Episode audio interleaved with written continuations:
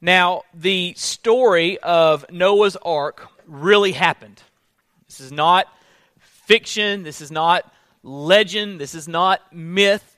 Uh, the story of a worldwide flood really happened. Uh, God blotting out all of humanity except for one man and his family really happened. This story really, truly happened because the Bible tells me so. Uh, Jesus, by the way, mentions Noah. Jesus believed in Noah. Jesus believed this story really happened. And again, if Jesus believed the story really happened, I, I'm with Jesus. All right? Sign me up with that. And so this story really happened. And this story serves as a picture, if you will, of the big story, the big picture of redemption. There are some elements of the book of Noah that help us to understand uh, our need for a Savior and what salvation looks like. You might say there are some parallels between the story of Noah and modern day humanity. Parallels between the story of Noah and our own lives. So, what I want to do is, I want us to look at these pictures, not these, these some authors call them types uh, that foreshadow spiritual realities. And so let me give you three things tonight, J- just three, three, three point message. So we, we'll be out of here at least by 8.30, okay? So just three things about Noah's Ark that picture spiritual realities in all of our lives. Number one, the story of Noah's Ark is a picture of the suddenness of judgment, the suddenness of judgment. Now, just kind of a quick review. We studied chapter 6 last week. We saw how wicked the world uh, became because sin had entered the world and infested the world and corrupted the world, and God had had enough. And so God chose to, to blot out humanity, to destroy humanity. But He gives Noah, this man, He gives him some instructions as to how he would survive the flood. He says, You need to build an ark. And he gave him those instructions in chapter 6 because he's getting ready to send a worldwide flood. Well, in chapter 7, we're going to see that God actually sends the flood. And God initiates this, this act of judgment on uh, wicked humanity and yet shows grace by saving one man and his family. But this story is a picture of the suddenness of judgment. Now, look what it says in chapter 7, verse 1. Then the Lord said to Noah, Go into the ark, you and all your household, for I have seen that you are righteous before me in this generation. Take with you seven pairs of all clean animals, the male and his mate, a pair of the animals that are not clean, the male and his mate, seven pairs of the birds of the heavens also, male and female, to keep their offspring alive on the face of all the earth. For in seven days I will send rain on the earth, forty days and forty nights, and every living thing that I have made I will blot out from the face of the ground. And Noah did all that the Lord had commanded him. Now, Noah had been building this ark, and he knew that judgment was coming. He didn't know exactly when. God tells him here, seven days, one week, and it's starting. So he's preparing him to get the animals on the ark that God wanted him to get on the ark. It says that Noah was 600 years old when the flood of waters came upon the earth. So it gives us a timeline as to how old Noah was. But fast forward with me to verse 17. Verse 17. The Bible says, The flood continued 40 days on the earth. The water increased and bore the ark, and it rose high above the earth. We can assume by that that as the flood began and the flood continued and the flood increased, that humanity was taken by the suddenness of it all. Noah, the Bible says in 2 Peter, was a preacher of righteousness. Uh, but we can tell by the lack of response that no one believed him. But you can bet that when the rain came, when the floods began, that they were overtaken by the suddenness of judgment. And we know that this flood is a picture of judgment uh, today because Jesus tells us that. Turn to Matthew chapter 24. Matthew chapter 24. I want to show you this. Jesus refers to the story of Noah's Ark, and he draws some parallels with humanity in his time and humanity in our day. Matthew chapter 24, look what it says in verse 36. The Bible says, Jesus says, but concerning that day and hour, no one knows the, the, the, the, the day of tribulation, and after the time of tribulation, he says, I will return. Concerning that day and hour, no one knows, not even the angels of heaven, nor the Son, but the Father only. So Jesus, in his humanity, where he laid aside the rights and prerogatives of deity, did not know the exact dates for the end time scenario to unfold, the exact dates of the Great Tribulation, the exact dates of his return. He was limited in that knowledge because he had laid aside some of the rights of deity. So, listen, if Jesus, the Son of God, didn't know the date when he was on this earth, then don't believe anybody that gives you a date. Because if they begin to give you a date or even a range of dates, a lot of folks say, I'm not, I'm not telling you when to come back, but it's going to be between this year and this year. You know, it's going to be between 2012 and, you know, 2021. If, if they're even giving you a range of dates, they're claiming to know something that Jesus didn't know. And that's unfortunate. Concerning that day and hour, no one knows, not even the angels of heaven nor the Son, but the Father only. For as were the, for as were the days of Noah. So he's mentioning this story to draw a parallel. For as were the days of Noah, so will be the coming of the Son of Man. For in those days, the days of Noah, before the flood, they were eating and drinking, marrying and giving in marriage until the day when Noah entered the ark. And they were unaware until the flood came and swept them all away. So will be the coming of the Son of Man.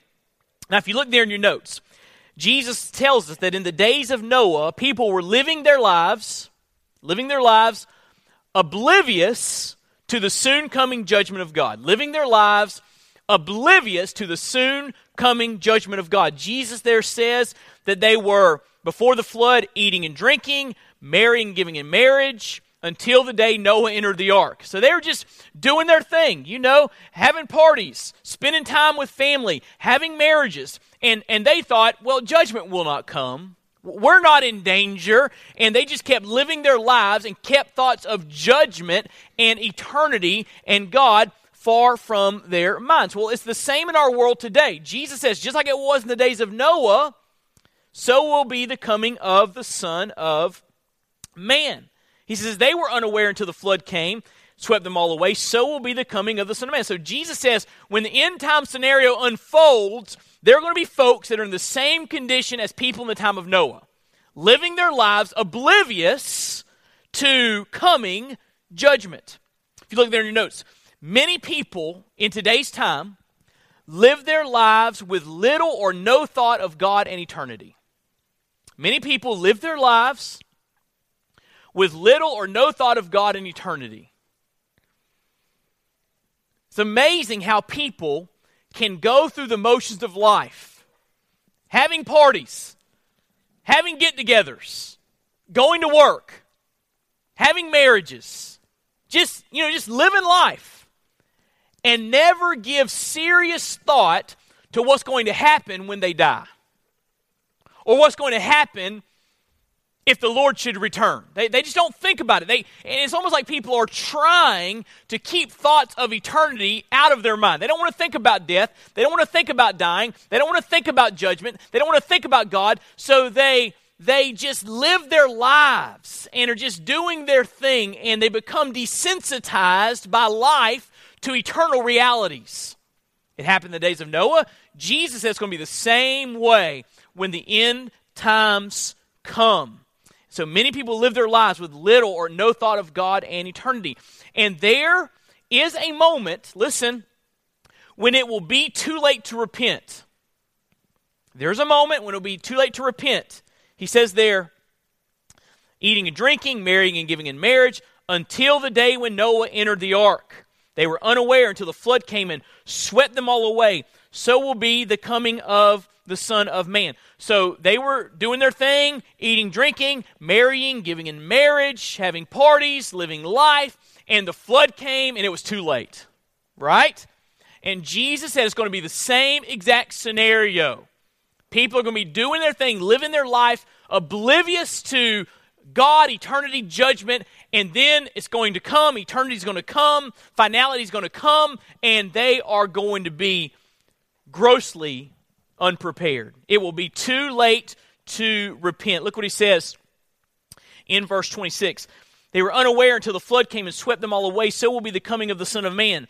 Then two men will be in the field. One will be taken, one left. Two women will be grinding at the mill. One will be taken, one will be left. Now, real quick, this passage is used a lot of times to speak of the rapture. You ever heard this passage used to speak of the rapture? Two people in the field, one's taken, which means in that view that one's raptured, and one is just there on earth thinking, what just happened? Right? You ever heard that view? And, and, and this verse is used to support the doctrine of the rapture.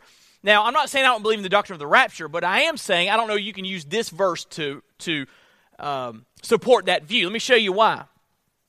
Notice what he says there in verse 39. It says, They were unaware until the flood came and swept them all away, or took them all away. It's what it is literally there. Then it says, so that's speaking of judgment, right? They were taken away. They were swept away by the flood. Verse 40, then two men will be in the field, one will be taken if you mean if you want that word to mean the same thing it meant in the previous verse, it means taken away in judgment, not taken away in the rapture. Just that's just extra, okay? Uh, so I'm just I'm not saying there's no. Rapture. I'm just saying those verses. If you if you look at them in context, you can't say that one will be taken as they're raptured. They're taken away in judgment because it's the same word in verse uh, 39 that's used in verse 40. Two women will be grinding at the mill. One will be taken away in judgment, and one will be left. Therefore, stay awake, for you do not know on what day your Lord is coming. Now, fast forward to chapter 25. Chapter 25. Verse 1. Jesus shares a parable to speak of readiness. And Jesus shares this parable to shake people from their lethargy. He's, he's saying, listen, don't be oblivious to eternal realities. Don't just live your life and put thoughts of God out of your mind. You need to be ready. Look what he says. The kingdom of heaven will be like ten virgins who took their lamps and went to meet the bridegroom. Five of them were foolish and five were wise. For when the foolish took their lamps, they took no oil with them, but the wise took flasks of oil with their lamps.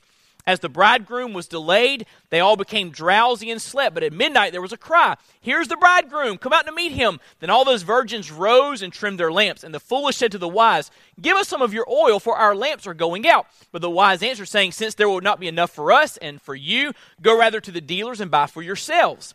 And while they were going to buy, the bridegroom came, and those who were ready went in with him to the marriage feast, and the door was shut. Afterward, the other virgins came, also saying, Lord, Lord, open to us. But he answered, Truly I say to you, I do not know you. Watch therefore, for you know neither the day nor the hour. So there's a moment where it's going to be too late to repent. And Jesus said, if you're not ready, he uses this parable to communicate, if you're not ready on that day, if you're not ready to face God, it's going to be too late. The door will be shut. All right? So, judgment is a reality that we all need to consider. We need to be ready. Judgment will come because God will not overlook wickedness. Judgment will come because God will not overlook wickedness. The reason judgment came on the earth during the days of Noah with the flood was because God would not overlook their wickedness. And the reason judgment will come to humanity on the, the at the end of all things is because God will not overlook wickedness. He's holy. Listen, if God overlooked wickedness, he would no longer be holy. Right? And that's not an option. God's holy. And so turn to Second Peter. I want to show you this. Second Peter, near the back of your New Testament. Second Peter chapter 2.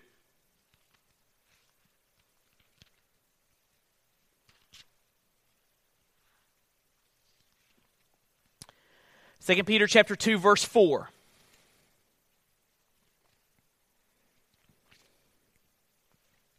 Look at the argument that Peter makes here. For if God did not spare angels when they sinned, but cast them into hell, and committed them to chains of gloomy darkness to be kept until the judgment, that refers to the angels that were involved, I think, in Genesis 6 1 through 4, the whole Nephilim passage and, and the sons of God. uh, corrupted humanity. We talked about that last week, so we won't get into that. But God punished these fallen angels, these demons. He put him in chains of gloomy darkness to be kept until the judgment. If he did not spare the ancient world, but preserved Noah, a herald of righteousness with seven others when he brought a flood upon the world of the ungodly, if by turning the cities of Sodom and Gomorrah to ashes he condemned them to extinction, making them an example of what is going to happen to the ungodly, and if he rescued righteous Lot, greatly distressed by the sensual conduct of the wicked, for as that righteous man lived among them day after day. He was tormenting his righteous soul over their lawless deeds that he saw and heard. Then the Lord knows how to rescue the godly from trials and to keep the unrighteous under punishment until the day of judgment. So here's the, the argument that Peter's making. If God punished fallen angels, if God destroyed the human race with the exception of one man and his family, with a worldwide flood, if God destroyed Sodom and Gomorrah for their wickedness and immorality, what makes you think God's not going to punish wickedness at the end of all things? You think, you know, the Bible says that, that God doesn't change, right? He's immutable. He doesn't change. He's the same yesterday, today, and forever. So what makes you think that at the end of all things, as humanity stands before him, he's going to say, oh, you know what? No big deal. No big deal. No, the, the argument is this. If God punished the fallen angels, and God punished the entire earth with a flood, and God punished Sodom and Gomorrah, you can bet that at the end of all things, any wickedness that comes before God that has not been forgiven by the blood of Jesus will be judged, will be punished. And if that's not true, then think about the folks through the centuries that have gotten away with it. If that's not true, listen, if final judgment's not true, Hitler got away with it. Right? Killed millions of people. You know, brought nations in this, in this world war. Put his target on the Jews. I mean, think about how wicked Hitler was. He got off easy, right? He just took his own life. No punishment if there's no final judgment. But guess what? Hitler doesn't get off. God is holy, and evil will be judged. It's being judged right now in hell, and one day Hitler will be raised to stand before the great white throne of judgment. And because he is lost in, in his sins and doesn't know the Lord, he will be cast into the eternal lake of fire. Judgment will come. And that's what we need to learn from the story of Noah's ark. That's the, the point that Peter's making here. Judgment will come because God will not overlook wickedness. So here's the point, okay? As we think about Noah's Ark and this picture of the suddenness of judgment, Noah's Ark serves as a warning that we need to be ready. Noah's Ark serves as a warning that we need to be ready. Don't be like those folks in this day and time, in Noah's day and time, that were just living life and not thinking about being prepared to face God not being prepared to stand before God. Don't be like those folks. Be ready to meet God. And, and look at me, there's only one way to be ready to meet God it's through His Son, Jesus Christ. Jesus said, I'm the way, the truth, the life. No one comes to the Father except through me. Uh, Acts 4.12 says, There is no other name uh, under heaven given among men by which we must be saved other than the name of Jesus. He's the only way to be ready for judgment. He's the only way to be ready for eternity. He's the only way to be ready to stand before God. So be ready. If you don't know Jesus, Noah's Ark, which is a picture of final judgment, ought to cause you not to walk but to run to Jesus because he's your only hope. And so the story of Noah's Ark is a picture of the suddenness of judgment. Just like that, people will be living their lives and judgment will come and it will be too late. Number two, the story of Noah's Ark is a picture of the completeness of judgment. The completeness of judgment. Now turn back with me to Genesis chapter 7.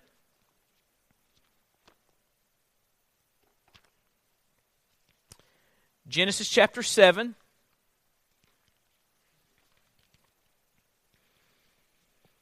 Look in verse 17. The flood continued 40 days on the earth. It's a long time. The waters increased and bore up the ark, and it rose high above the earth. The waters prevailed and increased greatly on the earth.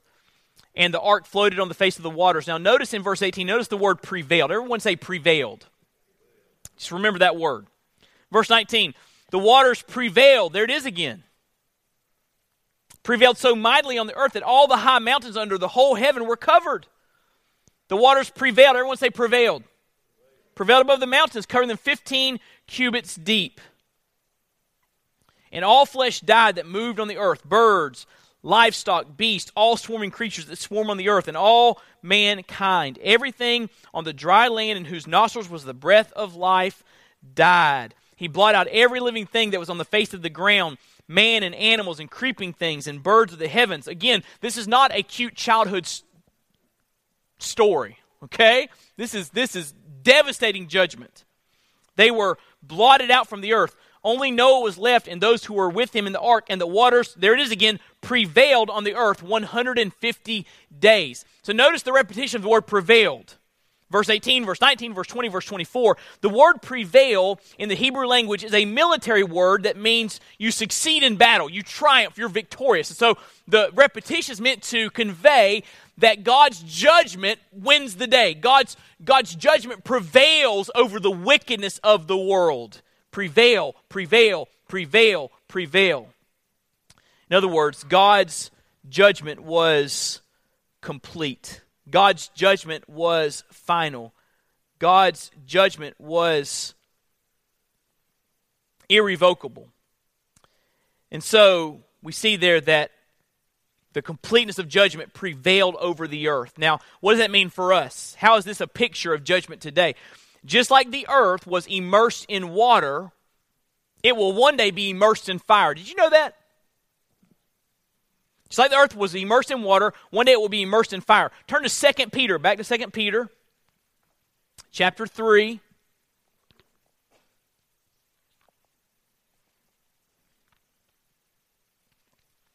Show you what the Bible says here.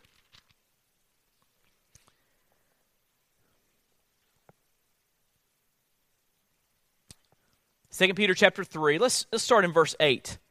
The argument that Peter's addressing here is the argument that people had in the first century saying, You say Jesus is going to come back. Where is he?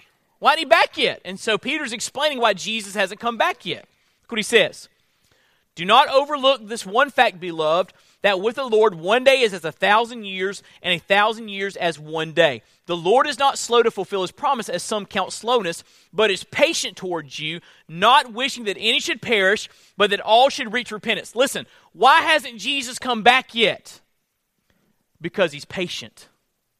He wants to give people an opportunity to repent and get right with God. But one day, everybody look at me for a moment, one day that patience will come to an end. Verse 10 The day of the Lord, he says, will come like a thief, unexpected.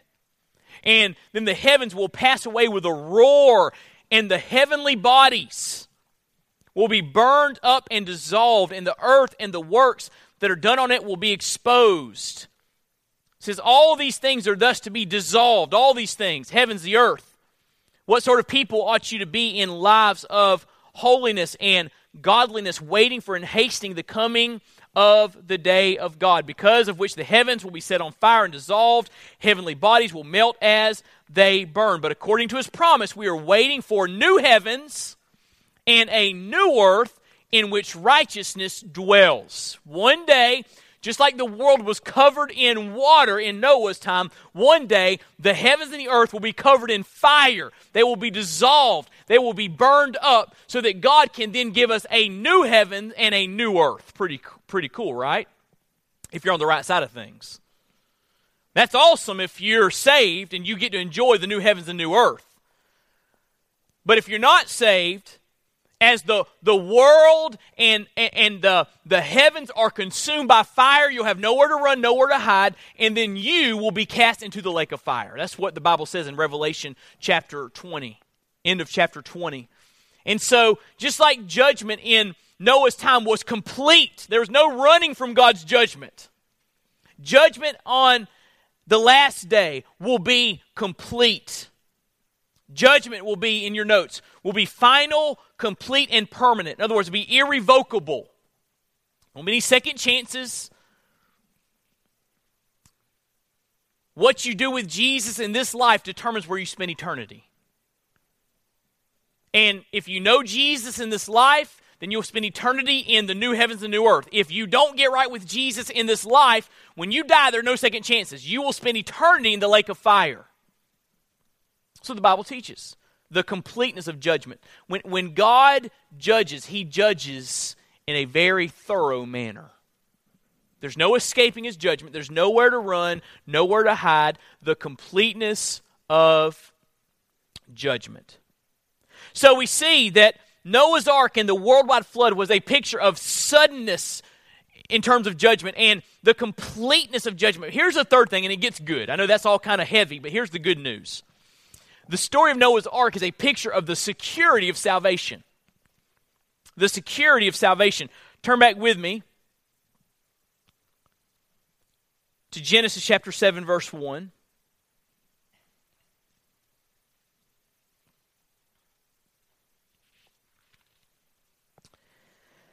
Then the Lord said to Noah, Go into the ark, you and all your household, for I have seen that you are righteous before me in this generation.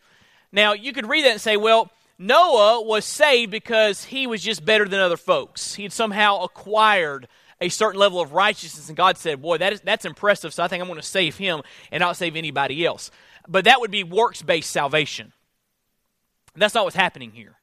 Notice he says, You're righteous before me. That's the phrase he uses. In other words, Noah is rightly related to me. He knows me.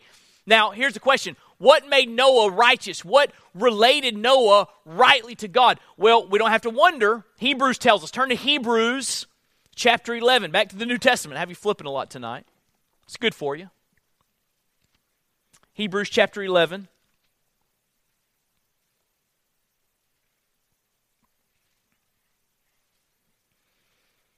Look what it says in verse 7.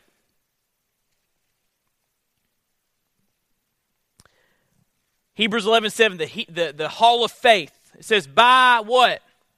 By faith, Noah, being warned by God concerning events as yet unseen, in reverent fear, constructed an ark for the saving of his household. By this he condemned the world and became an heir of the righteousness that comes by what? Why did God see Noah as righteous? Because he had achieved some level of goodness? No. He saw Noah as righteous because he had placed his faith in God's word. And remember, we said this last week, this is very important. How did folks in the Old Testament before the cross get saved? Listen, the same exact way we get saved.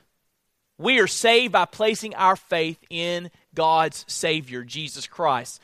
We're saved by looking back at what Jesus Christ has done for us, right? The cross, the empty tomb.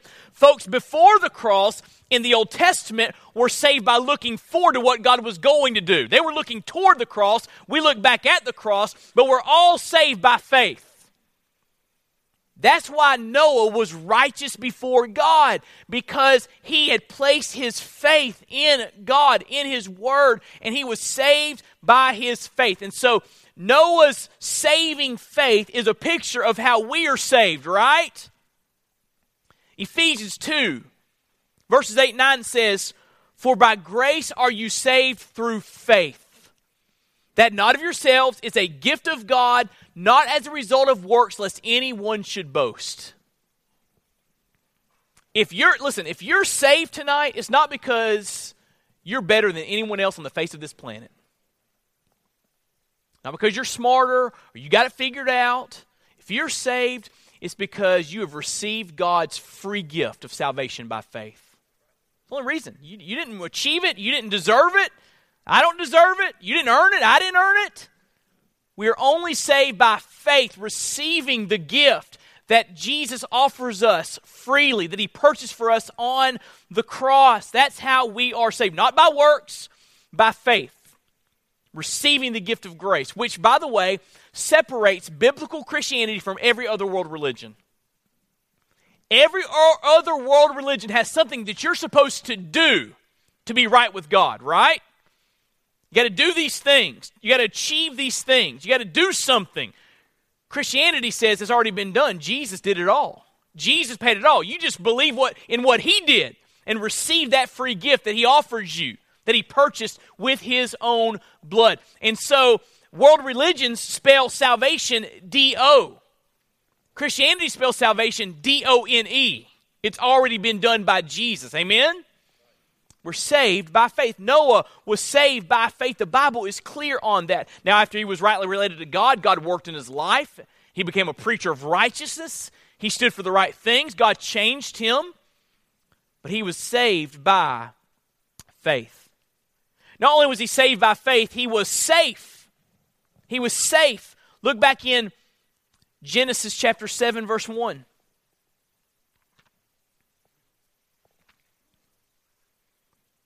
Genesis chapter 7, verse 1. The Lord said to Noah, Go into the ark, you and all your household, for I have seen that you are righteous before me in this generation. Verse 4 For in seven days I will send rain on the earth, 40 days and 40 nights, and every living thing that I've made I will blot out from the face of the ground. And Noah did all that the Lord had commanded him. Noah was 600 years old when the flood of waters came upon the earth. And Noah and his sons and his wife and his sons' wives with him went into the ark to escape the waters of the flood. So the ark was meant to save them from God's judgment. Clean animals and of animals that are not clean, and of birds and of everything that creeps on the ground. Two and two, male and female, went into the ark with Noah as God had commanded Noah. After seven days, the waters of the flood came upon the earth. In the 600th year of Noah's life, in the second month, on the 17th day of the month, on that day, all the fountains of the great deep burst forth, and the windows of the heavens were open. So listen to me. God did not just flood the earth by causing it to rain. The first water we see is water that burst up through the ground. You notice what it says there? It says, it says, fountains of the great deep burst forth, and the windows of the heavens were open. So water was coming from below, water was coming from above, and rain fell upon the earth 40 days and 40 nights. You know, when there is an excess of water, it's a really helpless feeling, isn't it? It was Sunday. Uh, got home from church, and you know, my wife, she she she asked me to grill sometimes, and she only asked me to grill during severe weather so if it's if it's under if it's below freezing or if it's over 100 degrees, or if there's a tornado watch, I'm probably outside grilling. I don't know why that is. Every time she wants something grilled, the weather is fierce. So anyway, I'm outside. The dog's looking at me like, "What are you doing?" And I'm grilling on the back porch and trying to get some some food for the family. And it was just it was just coming down in buckets, and my yard was just filling up with water. Just to help, there's nothing you can do. There's nothing you can do to control that water. I mean, you are powerless to deal with that water, right? I'm from Florida, and right now the Panhandle of Florida is going through some great flooding. They said that I-10 is is is flooding that that interstate.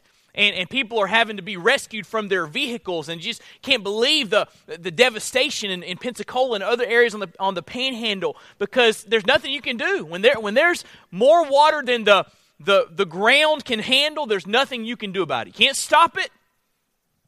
You are powerless. That's what's happening here. People were powerless. The, the water was coming from below, the water was coming from above. Hey, just kind of a quick word. How many of you ever heard of the theory of Pangea? Raise your hand if you ever heard that theory. You, Pangea is the, is the view that when you look at the, the globe and you look at the different continents, it looks like some of them fit together. Like if you took Africa over here and you kind of brought it over, it kind of fits to, in with South America, you know, a little bit. And if you, it looks like they all kind of fits together. And so people say, uh, experts say that that millions and millions and millions and millions of years ago, the landmass was one. It was Pangea, and over millions and millions and millions of years, they separated in tectonic plates and they redistributed around the globe the way we have them today.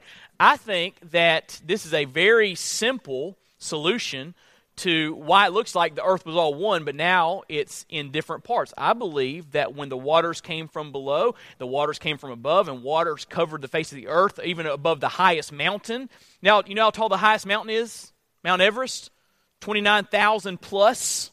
Think about that. A mile is 5,280 feet. So think about how high 29,000 feet is. Miles miles above sea level. Think about water that covers that. Think about the pressure, the weight of that much water. Think about the, the damage that water coming from the deeps would do in, in just destroying land masses. And I believe that you can, you can go back to the flood to see, hey, land looked like it used to fit together, but now it's all spread out.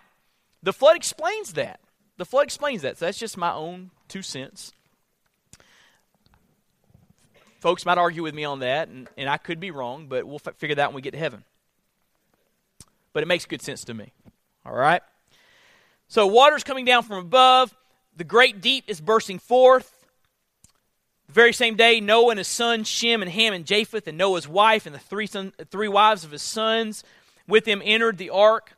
They and every beast according to its kind, and all the livestock according to their kinds every creeping thing that creeps on the earth according to its kind, and every bird according to its kind, and every winged creature. If I was Noah, it would have been hard for me to let the wasps on. I hate wasps. hate those things. I got bad wasp problems this year. I, I would have said, sorry, not getting them. But anyway.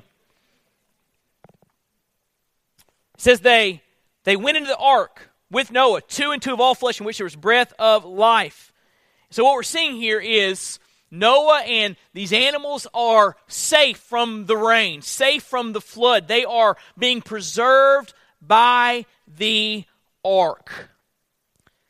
And so Noah was saved by faith, and Noah was safe. And if this is a picture of the security of salvation, listen to me. I want you to hear me carefully on this. If you know Jesus as your personal Lord and Savior, listen, it's really good what I'm about to say you're safe. You're safe. J- Jesus says it like this over in John 10. He says that you're in his hand and you're in the Father's hand, and no one can snatch you out of their hand. No one can snatch you out of God's hand. You're in the hand of God. Isn't that good news? Over in in uh, Romans, the end of Romans chapter 8, it says, what, what shall separate us from the love of God which is in Christ Jesus our Lord? And the answer is nothing. He goes through this long list. Nothing can separate us from the love of God found in Christ. When you know Christ, you're safe. Safe from final judgment. Safe from sudden ju- judgment, safe from complete judgment, safe from devastating judgment. You're safe. That's what salvation is. You're, you're saved from the wrath of God, just like Noah and his family were saved from the wrath of God. So Noah was saved by faith, and Noah was safe. Here's the next thing Noah was sealed. Noah was sealed. I love this verse. Look what happens in verse 16 of Genesis 7. Those that entered, male and female of all flesh, went in as God had commanded him. I love this. And the Lord shut him in. Who closed the door on the ark? God did. God did. Just when it was time for the flood to come, the, the, the waters were coming. God made sure everyone was on the ark. The animals were on the ark. Noah and his family were on the ark. No stowaways, like the movie says. All right? The movie said there was a stowaway on the ark. Give me a break. Like God would have said, "Whoa, you got you got got me. I just, you know, wow, you you fooled me. I didn't know there was a stowaway on the anyway." But God closes the door. This is a picture of God sealing us in our salvation. Over in Ephesians chapter 1, it says that we are sealed in the Spirit to the day of redemption. The way God seals us is that when we know Jesus as our Lord and Savior, at the moment of conversion, the moment we're born again, the Holy Spirit of God, the third person of the Godhead, comes to live on the inside of us. He seals us. God closes the door. Because how many of you understand that when God starts something, He finishes it? Philippians 1 6 says that he who began a good work in you will complete it. The way he does that is he, he saves you, and at the moment of salvation, he seals you with the Spirit. God closes the door. You're his, and you'll always be his. The Lord shut the door. The Lord sealed Noah. Now, I, I want, you, I want you to see this parallel over in 1 Peter. Again, the, the story of Noah's Ark is a picture of the security of our salvation. Look in 1 Peter chapter 3. We looked at this passage briefly last week.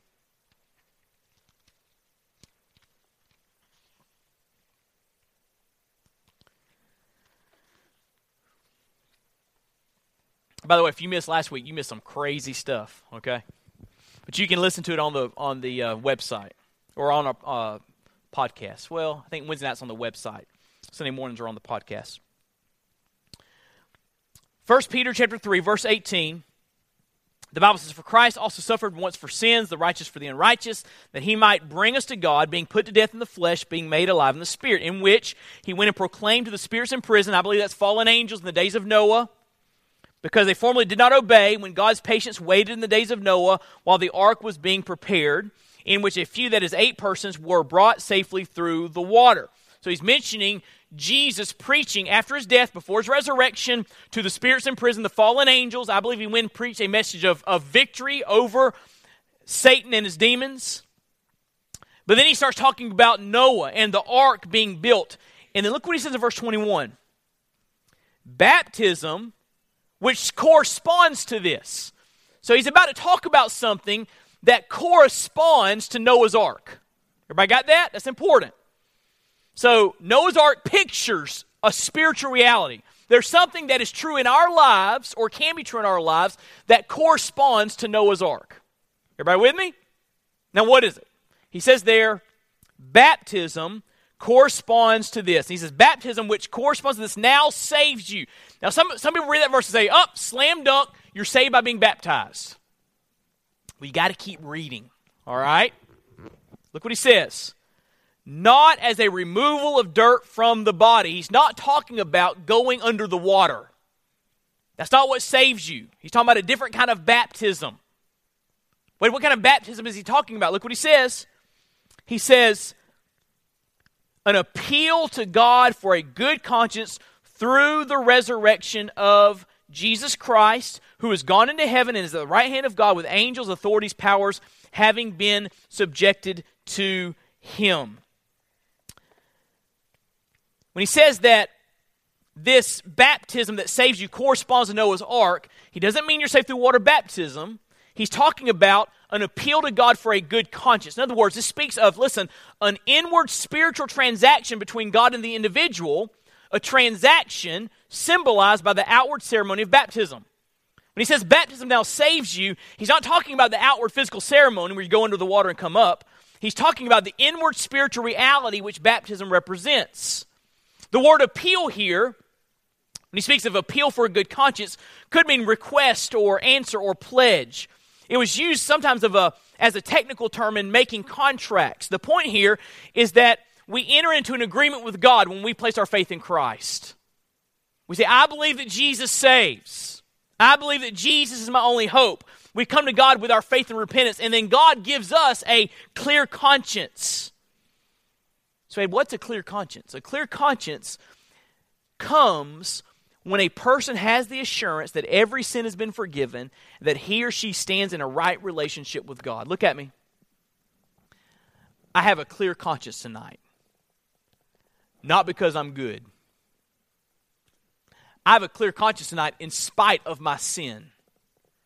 Because I've met the Savior and I know that in Christ my sins are forgiven. I know I have a relationship with God whereby I can call him Father. So I'm going to sleep great tonight because I have a clear conscience with God. Jesus gave me that as a gift. I've been baptized in a relationship with him whereby I have a clear conscience. And notice he says there, through the resurrection, verse 21, of Jesus Christ. The resurrection sealed the deal because it proved that Jesus was who he said he was, and it proved that Jesus can give us life beyond the grave. And so the baptism that he mentions there, the baptism that saves you, is not immersion in water. The baptism that saves you is immersion into Jesus Christ. See that? In other words, this is in your notes. Just like Noah and his family were saved in the ark, we are saved by the risen Lord Jesus. You might say it like this, and this is good Jesus Christ is our ark. He's the one that saves us from the judgment of God. He is our ark. We are sealed when we know Christ. We are sealed in Him. I love what the scholar Derek Kidner writes. He writes, The Lord shut him in, speaking of Noah. The expression beautifully shows God's fatherly touch at the very brink of judgment. This, listen, the same care that saw this matter through carries our salvation to its conclusion. So, what I'm saying to you is this Jesus is the ark that saves you from the wrath of God. The wrath that your sin deserves, the wrath that my sin deserves, Jesus is the ark. He will baptize you with a clean conscience. And so, the security of salvation that Noah experienced is a picture of the security that we experience in Jesus Christ. Noah was saved by faith. We are saved by faith. Noah was safe. We are safe. Noah was sealed. We are sealed from God's judgment. Now, here's the obvious application, going back to what we talked about with judgment. If Jesus is the ark, if Jesus is the one that saves you, you need to get on board before it's too late. Amen? You get on board before it's too late. Listen to this quote from Alexander Maclaren. This comes via Warren Wiersbe. Maclaren, a great preacher of the early 1900s, wrote this of Noah and his time. For 120 years, the wits laughed, and the common sense people wondered, and the patient saint went on hammering and pitching at his ark. But one morning it began to rain, and by degrees, somehow, Noah did not seem quite such a fool. The jests would look rather different when the water was up to the knees of the jesters, and their sarcasms would stick in their throats as they drowned. So is it always, he writes. So it will be at the last great day. The men who live for the future by faith in Christ will be found out to have been the wise men when the future has become the present and the present has become the past and is gone forever. While they who had no aims beyond the things of time, which are now sunk beneath the dreary horizon, will awake too late to the conviction that they are outside the ark of safety and that their truest epitaph is, Thou fool.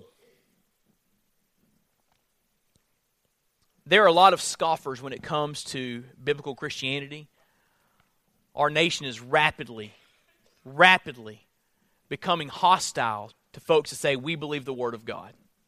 It's going to get worse. It's going to get worse. But one day, the scoffers, the enemies of the cross, will say, I was a fool. I was a fool to turn my back to the one that could save me from, his, from God's wrath. I was a fool not to get on board. The salvation that's found in Christ, I was a fool. The scoffing will turn to weeping and gnashing of teeth. And so Jesus is the ark that saves us. Get on board before it's too late. I want to say one more thing very quickly before we're through.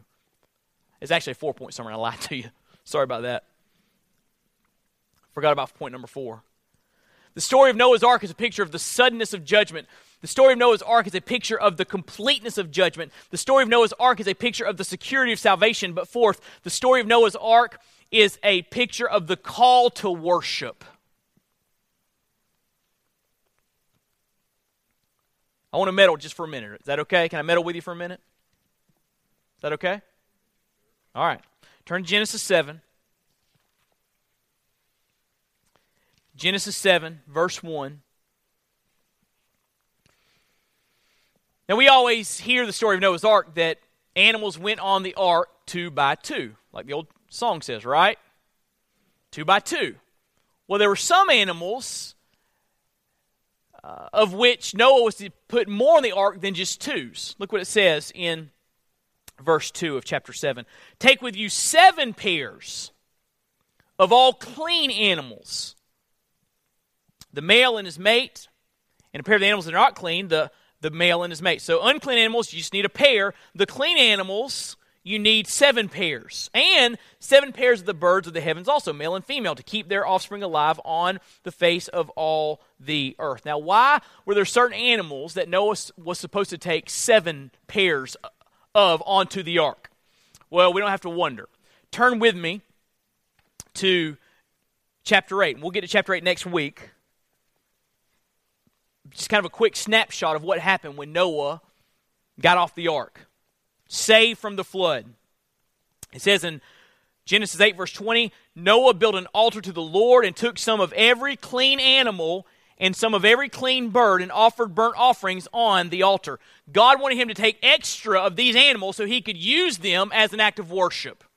Because if there was only a pair of these animals and he killed them in the, in the act of worship, he offered them as a sacrifice, and those animals would go extinct, right? But he had seven pairs. He had enough to offer as a sacrifice in worship and keep the, the animals uh, alive, preserved. And so look there in your notes.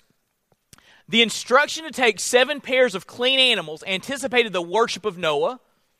He'd have animals to worship with to offer as a sacrifice, which remember, sacrifice in the Bible is a picture of the ultimate sacrifice that's found in Jesus Christ.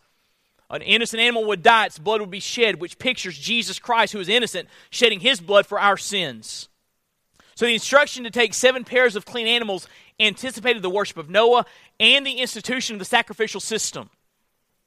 This is before the law was given to Moses on Mount Sinai, but it was coming.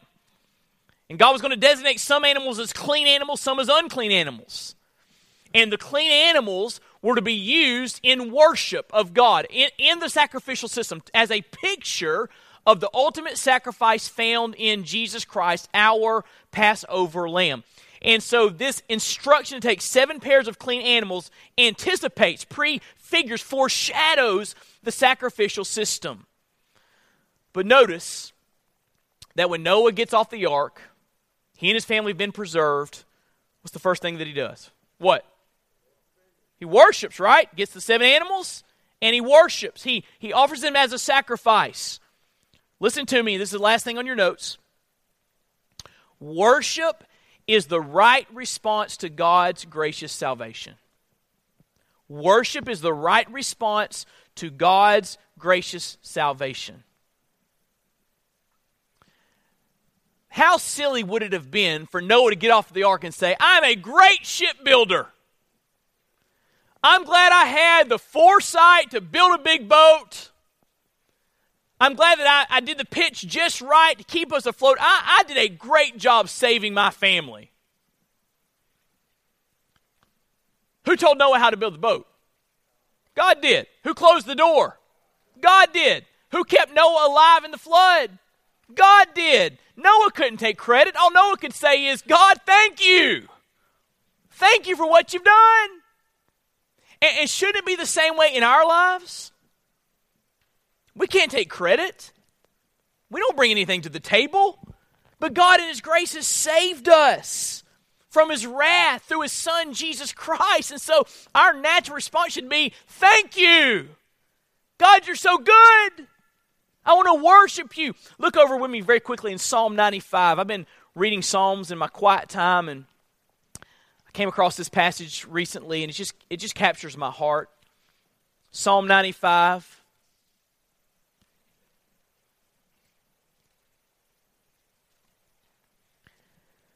Oh, come, let us sing to the Lord. Let us make a joyful noise to the rock of our salvation. Let us come into his presence with thanksgiving. Let us make a joyful noise to him with songs of praise. Look in verse 6. Oh, come, let us worship and bow down. Let us kneel before the Lord our Maker, for he is God. We are the people of his pasture, the sheep of his hand. So the psalmist here is saying, We've experienced the deliverance of God. We've experienced the goodness of God. We've experienced the grace of God. We've experienced the salvation of God. Our only response is worship. Thank you, God. We're going to sing praises. We're going to bow before you. We're going to have gratitude in our life because you have saved us. Now, I want you to hear me carefully. If if your salvation in Christ doesn't lead you to worship, you're missing the point of it all. Because I want you to know this the primary reason God saved you was not just for you. Of course, we are blessed with forgiveness and eternal life, relationship with God. But the primary reason God saved you was for his own glory. So that he gets the worship that he so richly deserves. It's all about him. So if you have, have experienced the salvation of Jesus Christ, but it doesn't lead you to worship, you're missing the point of it all. You were saved to make much of the Lord, to, to make much of Jesus, to worship and glorify His great name. He's the one that did it. You can't take credit, so who should get the glory? God should. God's preeminent motivation in doing everything that He does is for His name to receive maximum glory. If you just read the Bible a little bit, you'll see it all throughout the Scriptures. You say, uh, well, hey, on the when we all get to heaven, I want to sing, when he was on the cross, I was on his mind. No, you're not. No, you're not. When you get to heaven, you're going to be singing, Worthy is the Lamb that was slain. It's going to be about him, not about you. It's going to be about him.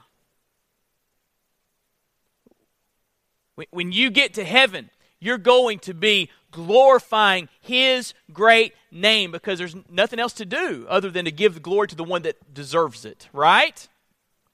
So, worship is the right response to God's gracious salvation. Now, let me go to Medlin for a minute. If that's true, if this is true, if, if someone that's truly saved should have the, the automatic response to worship and show gratitude to God, if that's true, then why do we have to beg people to come worship? Good question, isn't it? I'm, just, I'm going to be honest with you for a minute. It's getting rare in American Christianity to find a family that can put three Sundays together in a row worshiping Jesus. Now, some of you are thinking, okay, I'm not talking about anybody in particular, or I'm not, I don't I have anybody in mind at all. But I'm just saying, why is it so hard for us to want to come worship? Why is it so hard for us to make that a priority in our lives? If we've truly tasted the grace of Jesus. Why do churches have to put on, put on productions and, and draw you and, and provide this and that for you to come and be involved in church? Listen, no one should have to beg you to worship. Right? I, I, didn't see Noah get off the ark and say, okay, I, I, will, I will worship God when I have the right kind of building to worship God in. You get me a building with the right kind of seats and the right color carpet and the right kind of lighting and the right kind of music, then I'll, I'll worship there. Is that what Noah said? Is it? What'd he do? I mean, he got on his knees and started worshiping, right? Sacrificing animals. He got with it. No one had to beg him to worship. No one had to, to lure him to worship. No one had to say, We're going to put on this really big thing so you'll come worship. No. I believe the only motivation that we should need to worship is hey, I've been saved by the grace of God. My sins have been washed away. And listen, and if the church that I'm a part of is having a worship service, I'm going to be there, buddy. Unless I'm sick or out of town on vacation or whatever, I'm going to be there. You couldn't keep me away from there. Because I want to go tell Jesus how much I love him. I want to go hear his word taught, preached. I want to go grow in my walk with him I want to respond to His greatness and His grace. I want to respond to His mercy and His love. I want to worship. I think someone that understands the glory of salvation will not have to be begged to come and worship Jesus. That's just my that's just my view. All right? And so whoever that was meant for, then maybe somebody you know, go tell them. Go worship, all right? Tell them that they need to be involved in worship. But there is here a, a call to worship. The picture of Noah getting off the ark and worshiping with the clean animals is a picture of our call to worship. When we've experienced God's salvation from his devastating judgment, we should not have to be begged to worship. Amen? If someone has to beg you to worship, something's you don't you're missing something. You don't understand something about your salvation. All right? Okay, that's all I'm going to say about that. So, chapter 7 is a picture of four spiritual realities suddenness of judgment, completeness of judgment, security of salvation. Number four, the call to worship.